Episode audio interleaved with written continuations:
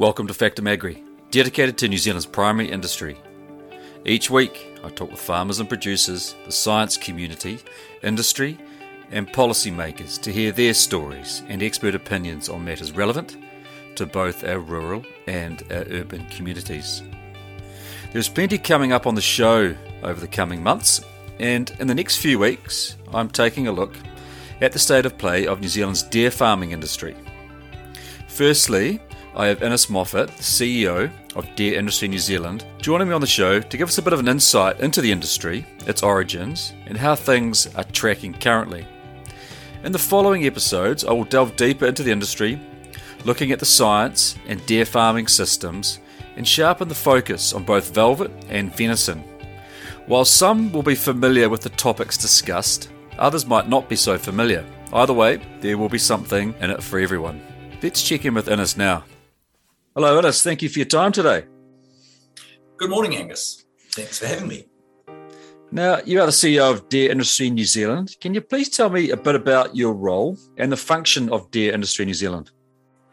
Yeah, Deer Industry New Zealand is a statutory producer board. Uh, we are established by regulation, and our job is to assist with the promotion and development of the New Zealand farmed deer industry. Uh, we have a board which, compri- which is comprised of farmer representatives, but also representatives from venison and velvet processing and exporting companies. Um, we collect a levy um, off venison and also velvet. And again, we collect that from farmers, but also processing and exporting companies. So we are an industry board and we represent the full value chain um, of farming, processing, and exporting sectors for the New Zealand farmed deer industry. Um, my role uh, as CEO is to assist the board really develop the priorities for the New Zealand farmed deer industry and then make sure that we've got the resources available and the people available to be able to address those and make sure that we're reporting back to our funders and our stakeholders what it is we are doing on their behalf and measuring the impact to their businesses. Um, uh, we also represent the farmed deer sector on a wide variety of uh, government, industry, um, pan-sectorial agencies. Um, we are a funder of OSPRI, uh, so we represent our farmers on TB control, on NAIT, um, various uh, government um, uh, committees um, around um, processing technology. Uh, yeah, so any, anything yeah. that, uh, that the dairy industry has an interest in, we're, we're there on their behalf. Deer farming in this country is relatively new when you compare it to say our friends in the sheep and beef sector.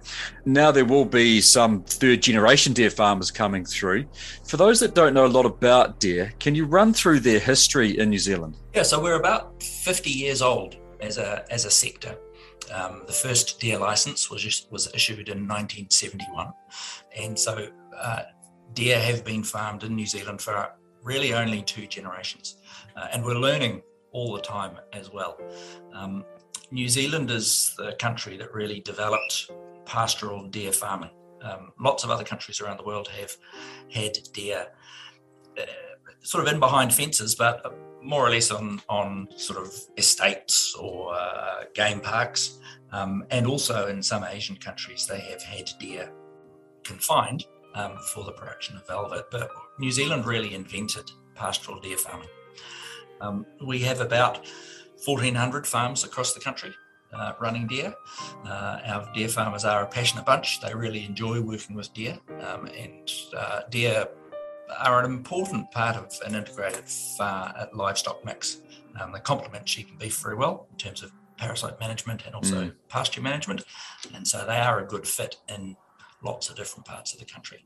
Mm. Um, but the deer industry has certainly had its ups and downs. Um, it, farming deer uh, was one of the brave new ventures uh, that New Zealand agriculture en- entered into in the 1980s um, as we sought to diversify away from little lambs um, uh, and seek other forms of revenue. Um, so, alongside fitches, uh, rabbits, uh, deer, uh, deer's really the one that the one that lasted and turned into a substantial and uh, by and large profitable industry. Well, the two main products from deer farming are venison and velvet.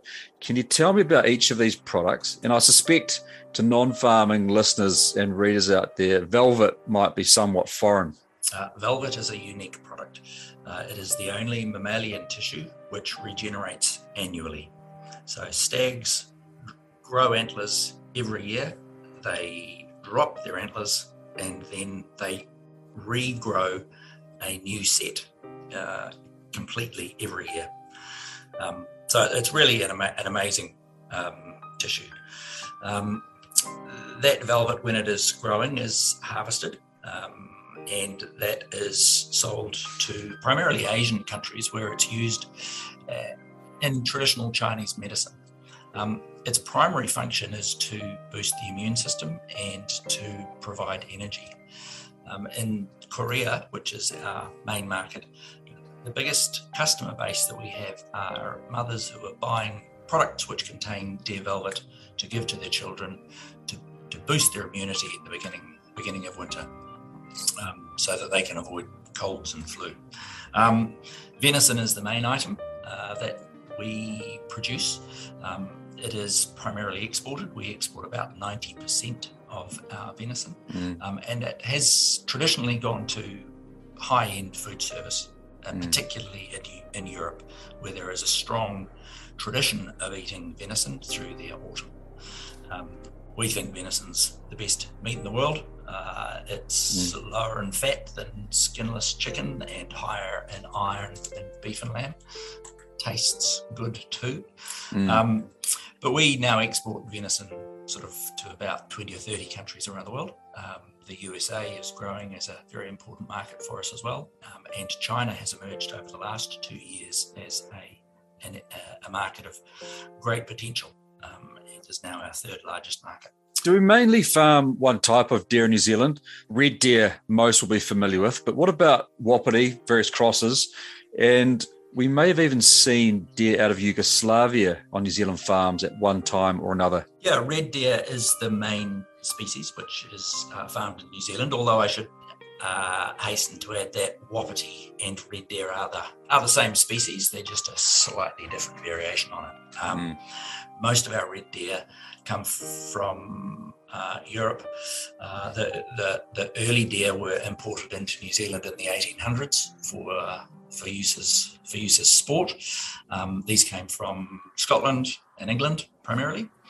Um, within the red deer subspecies, there's quite a range in in size. So uh, Scottish red deer are sort of uh, quite small animals. Um, as you move around the globe, moving further east, the body size of red deer increases. So yeah, New Zealand did import quite a few deer from Eastern Europe, Yugosla- Yugoslavia, as it was known then, um, and Hungary uh, in the earlier part of this century um, to give bigger body weight. So you had faster maturing um, okay. animals. Um, and also different different antler configurations, mm. and then as you carry on further east, um, you get through through Russia and then eventually into North America, where um, a spe- subspecies of um, uh, Cervus elephas, subspecies of red deer is uh, is the North American elk or wapiti, and these are really big animals. Um, adult stag, adult bulls uh, can be 400 kilograms, 500 kilograms, um, and so they have been imported into into New Zealand um, in the, in the 1990s uh, for use as terminal sires. So putting a wapiti bull across a red hind um, will produce a faster growing terminal animal so that it'll get to um, slaughter weight a bit quicker. Um, a real focus for the industry over the last 10 or 15 years has been on recorded breeding values. Mm. Um, and so we now have uh, a much better idea about those elk bulls and those red deer stags who can confer the best growth genetics um, uh, onto their progeny so that they can get up to a terminal weight quicker.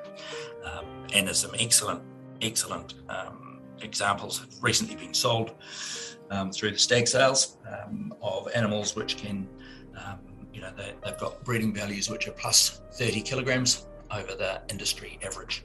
in both species. Mm. So farmers have got more choice about buying um, good good recorded elk bulls, good recorded uh, red deer, stags to meet their breeding objectives, and that might be terminal growth, or it also might be velvet.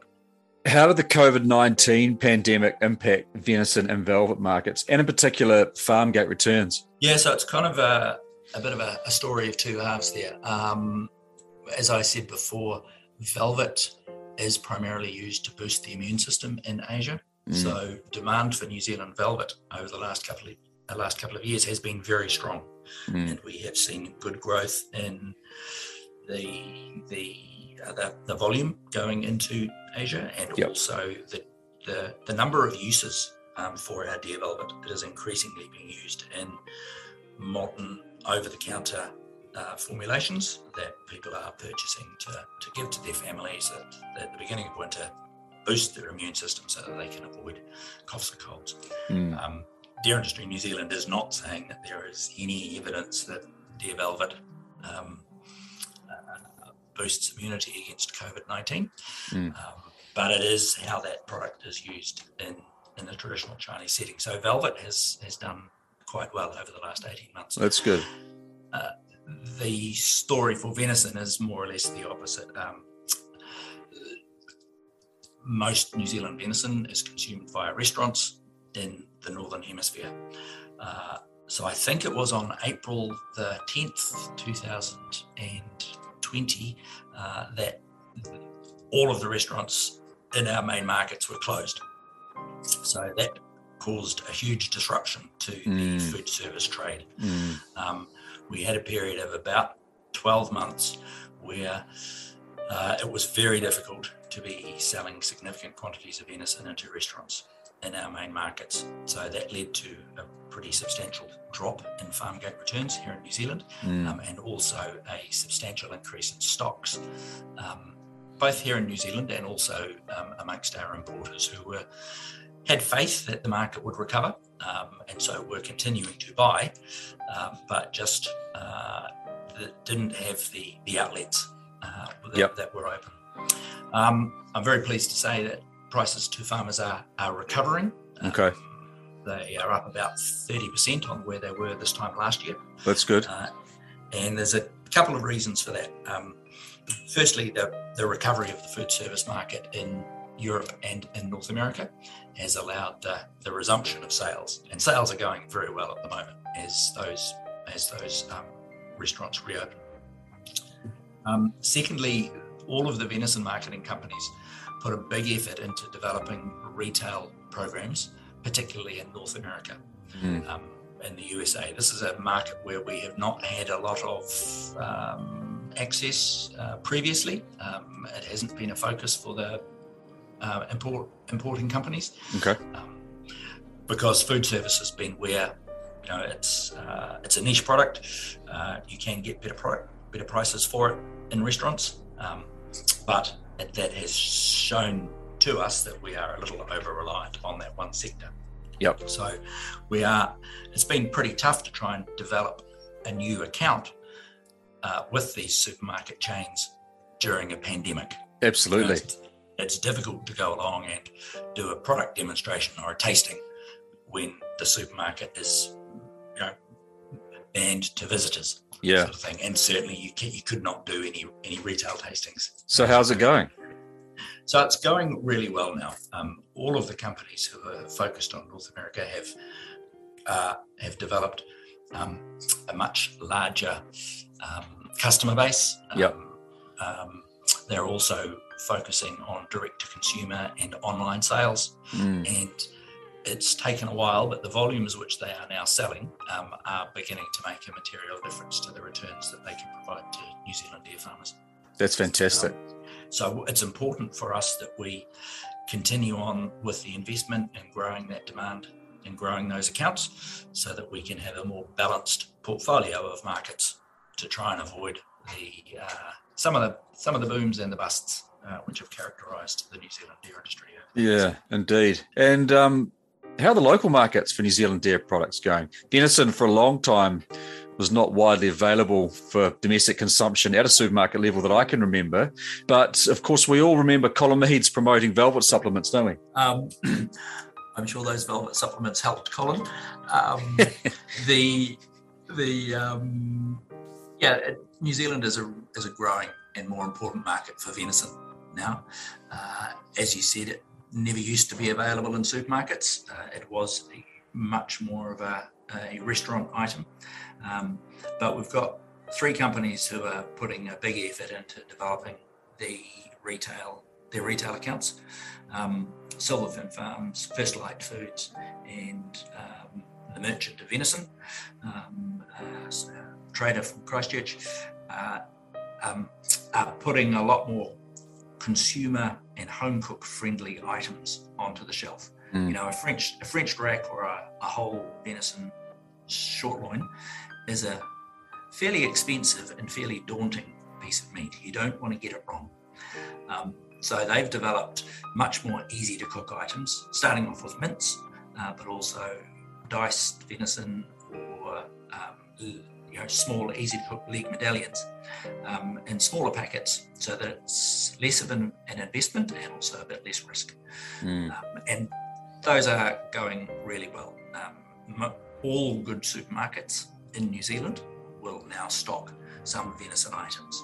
Um, you may have to look for it because there won't be a venison section, um, but in amongst the other branded uh, meat products, um, all good supermarkets will have a venison item or two in there as well.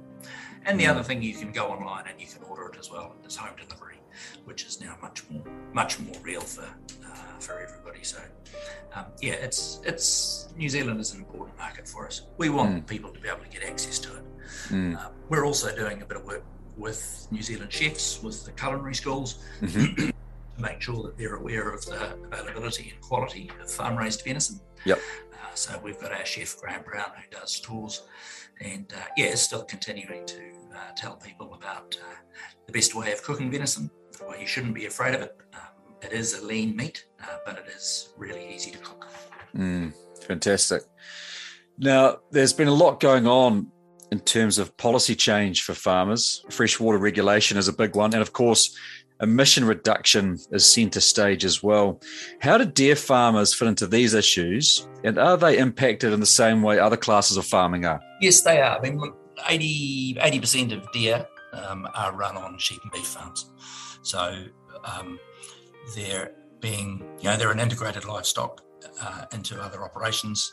Um, farmers are needing to manage the impact of their deer um, as well as the impact of their sheep and cattle and their other farming operations. We are concerned about the impact of the uh, environmental regulations on our deer farmers. Obviously, with the freshwater regulations requiring large areas of farms to put up fencing to exclude livestock from from waterways, mm. um, deer fencing uh, is a lot more expensive than uh, than a hot wire to keep cattle out, Indeed. Of, out of a stream. Yeah. So we've certainly been um, working with government to seek to um, minimise the impact of these regulations. You know, I think most farmers uh, are acutely aware and, and have been working on uh, improving their water management. Um, I, am not entirely sure that they get enough credit for that. Um, so there's been an enormous amount of fencing and planting undertaken voluntarily um, on deer farms uh, across the country over the last 10 or 15 years. Um, the deer industry was a bit of a leader in environmental management. We've had the uh, Elworthy Award, our Deer Industry Environment Award, has been up and running for about 20 years now. So, deer farmers are certainly not protesting against the need for improved environmental management, but they are seeking some understanding around the, the cost which is being imposed upon them. And also, we want to work with government to make sure that the outcome is improved water quality not just fences. So we've still we've made submissions to government on the fact that where fencing is problematic, um, sh- we should have the ability to manage water via a, a good farm environment plan mm. rather than blanket livestock exclusion. Um, there are some extent some extensive properties where uh, ex- exclusion is simply completely impractical. Yep. There are also some properties in some very high rainfall areas where, again, if you're going to exclude animals from the waterways, you basically have to exclude them from the whole farm when they have these high rainfall areas events. Um, but then that water quickly, quickly dissipates. It carries a minimum uh, nutrient loading with it. Uh, so it's just, it's, it, it, seems completely unnecessary to us to insist upon exclusion in mm. those instances. So we'll continue talking to government, we'll continue trying to take people to these affected deer farms to get better understanding around the environmental mitigations which are already in place um, and get them to share our view that it's the outcome which is important, it's the improvement in water quality uh, rather than blanket fencing requirements. Mm, mm. Um, in terms of the uh, greenhouse gas reduction plan, um, Deer Industry New Zealand is a signatory to He Waka Eke Noa. We do believe that farmers need to monitor, manage, and reduce their greenhouse gas emissions uh, and um, are encouraging all farmers to read the uh, consultation documents on the pricing options, which are currently up for consultation. Um, we signed up to Waka Eke Noa, um, you know, and and and, and support it, um, and also support the the essential requirement of it that it must not threaten that any measures which are put into place must not threaten the viability of business. Um, deer, because they're a relatively new, uh, newly domesticated species, mm. um, um, they are they have a higher methane emissions profile than some of the other livestock. Uh, so do run the risk of carrying a higher burden um, in terms of their, their methane charge. Um, but at the same time, um, primarily run on the most extensive types of operations and so have the fewest mitigations available to them. Uh, we don't feed them daily, we don't bring them in. Um, you know, some deer are left to run on a uh, on a hillside for six or eight months um, mm. before they before they're actually uh, brought into the yards. And um, what has engagement been like with farmers on this program? And are you getting around at all as part of some roadshows to engage with the farming community on these issues? We've been having discussions with our environmental reference group, with mm. members of the Deer Farmers Association, um, and certainly been inviting people to to uh, talk to us about it. Uh, we won't be holding roadshows, but towards the end of this month, we will be running a couple of uh, online sessions, webinars, yep. Uh, where farmers can. Um, around. So we'll be we'll be publicising those through our emails out to farmers. Um, we are encouraging all deer farmers to attend the roadshows that uh, Dairy NZ and Beef and Lamb New Zealand are running uh-huh. um, to make sure that they can hear firsthand from uh, the, the, the organisation, the partnership, um, yep. and also provide them with their feedback. Uh, we have produced some case studies on the impact on deer farms. Mm. Um, the you know such a wide variety in different farm systems um, that it's very difficult to actually say this will be the impact of that. Uh, so we've we've we've done case studies on four farms, um, some intensive North Island properties, some very extensive South Island properties, uh, some properties with some ability to sequester uh, carbon, other other properties where they basically have no no ability to be um, planting trees because of regional council rules. Um, mm. We'll be sharing the results of those case studies with um, with our farmers and also with other members of the partnership so that they get a better understanding of the impact on on the deer sector. I certainly look forward to reading that too. Look, um, Innes, I, I know you're busy. Um, I'll let you get on. So I thank you very much for your time today. Thank you very much, Angus, for the opportunity to have a chat and uh, look forward to doing it again sometime. Well, thank you again to Innes. And that's all from me this week. Tune in next week as I start to focus in on specific areas of not only deer farming, but the industry as a whole. Thank you for listening and catch you next time.